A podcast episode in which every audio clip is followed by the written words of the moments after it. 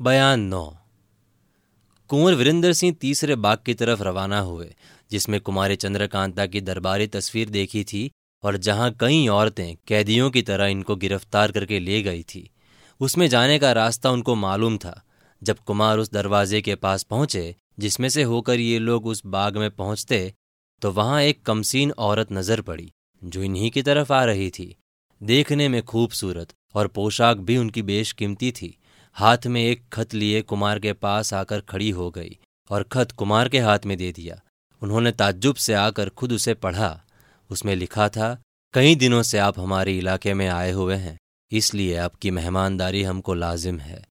आज सब सामान दुरुस्त किया है। इसी लौंडी के साथ आइए और मेरी झोंपड़ी को पवित्र कीजिए। इसका एहसान जन्म भर न भूलूँगा। सिद्धनाथ योगी। कुमार ने खत तेज सिंह के हाथ में दे दिया। उन्होंने पढ़कर कहा, साधु है, योगी है, इसी से इस खत में कुछ हुकूमत भी झलकती है। देवी सिंह और ज्योतिष जी ने भी खत को पढ़ा। शाम हो चुकी थी। कुमार ने अभी उस खत का कुछ जवाब नहीं दिया था कि तेजसी ने उस औरत से कहा, हम लोगों को महात्मा जी की खातिर मंजूर है।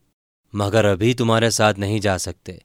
घड़ी भर के बाद चलेंगे, क्योंकि संध्या करने का समय हो चुका है। औरत ने जवाब दिया, तब तक मैं ठहरती हूँ। आप लोग संध्या कर लीजिए।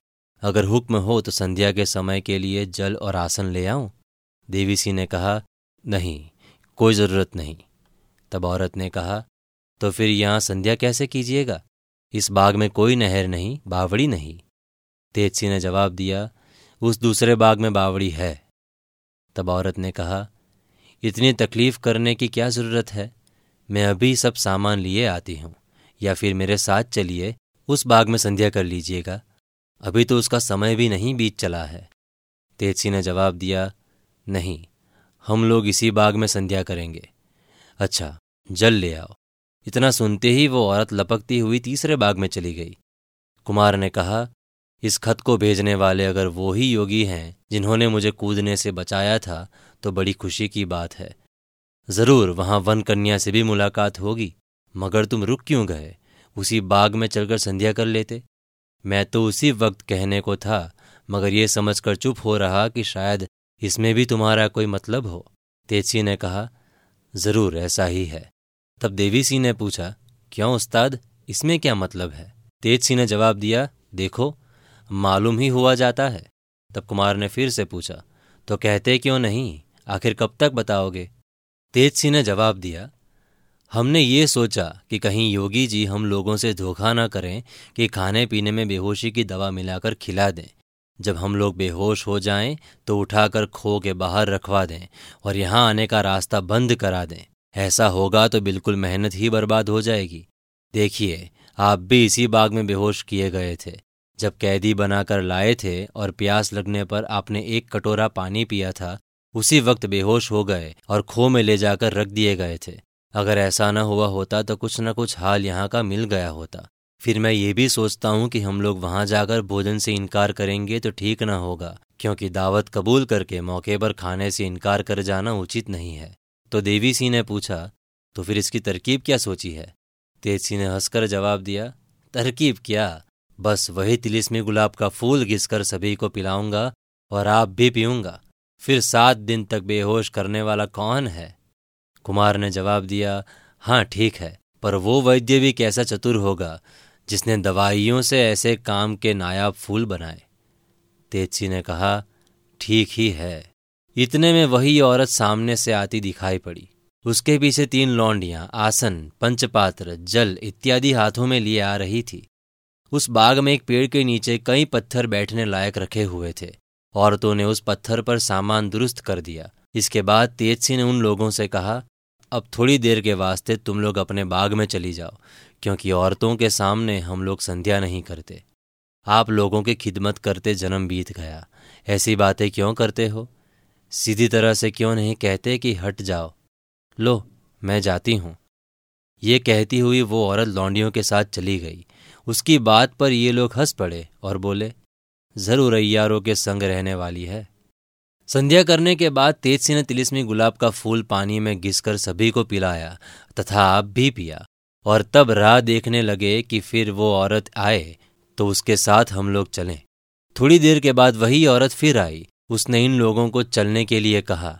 ये लोग भी तैयार थे। उठ खड़े हुए और उसके पीछे रवाना होकर तीसरे बाग में पहुँचे। अय्यारों ने अभी तक इस बाग को नहीं देखा था। मगर कुंवर वीरेंद्र सिंह इसे खूब पहचानते थे। इसी बाग में कैदियों की तरह लाए गए थे और यहीं पर कुमारी चंद्रकांता की तस्वीर का दरबार देखा था। मगर आज इस बाग को ऐसा नहीं पाया। ना तो वो रोशनी ही थी, ना उतने आदमी थे। हाँ पाँच सात औरतें इधर उधर घूमती फिरती दिखाई पड़ी और दो तीन पेड़ों के नीचे कुछ रोशनी भी थी, जहाँ उसका होना ज़रूरी था। शाम हो गई थी, बल्कि कुछ अंधेरा भी हो चुका था। वो औरत इन लोगों को लिए उस कमरे की तरफ़ चली गई, जहाँ कुमार ने तस्वीर का दरबार देखा था। रास्ते में कुमार सोचते जाते थे, चाहे जो हो, आज सब भेद मालूम किए बिना योगी का पिंड न छोड़ूँगा। हाल मालूम हो जाएगा कि वन कन्या कौन है। तिलिस्मी किताब उसने क्यों कर पाई थी?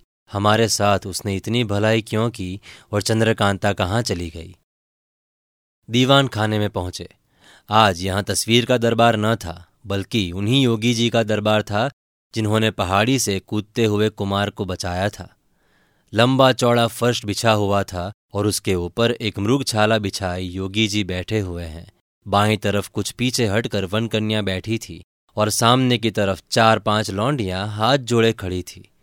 कुमार को आते देख योगी जी उठ खड़े हुए। दरवाजे तक आकर उनका हाथ पकड़ अपनी गद्दी के पास ले गए और अपने बगल में दाहिने और मृग छाला पर बिठाया।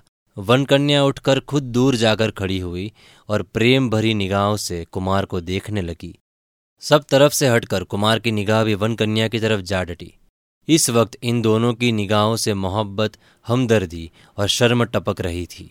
चारों आँखें आपस में घूम रही थी। अगर योगी जी का ख्याल न होता तो दोनों दिल खोलकर मिल लेते, मगर नहीं।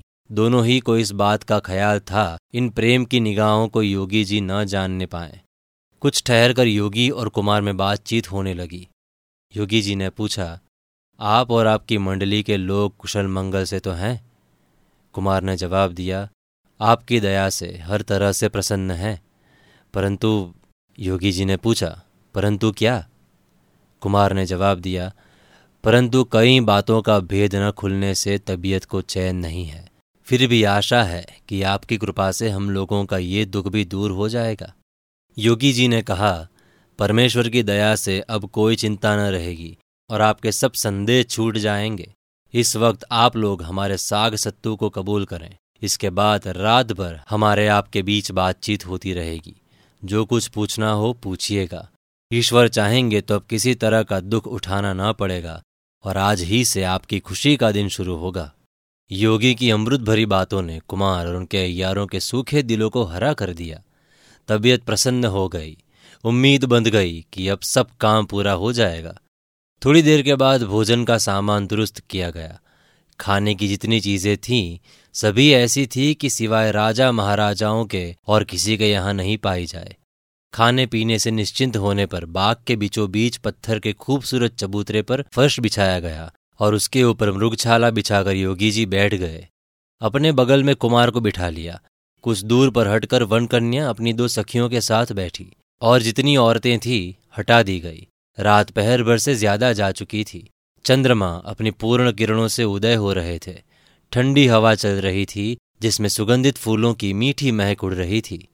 योगी ने मुस्कुराकर कुमार से कहा, अब जो कुछ पूछना है, पूछिए।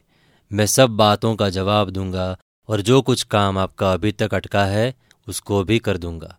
कुंवर वीरेंद्र सिंह के जी में बहुत सी ताज्जुब की बातें भरी हुई थी। हैरान थे कि पहले क्या पूछूँ? आखिर खूब संभल कर बैठे और योगी से पूछने लगे।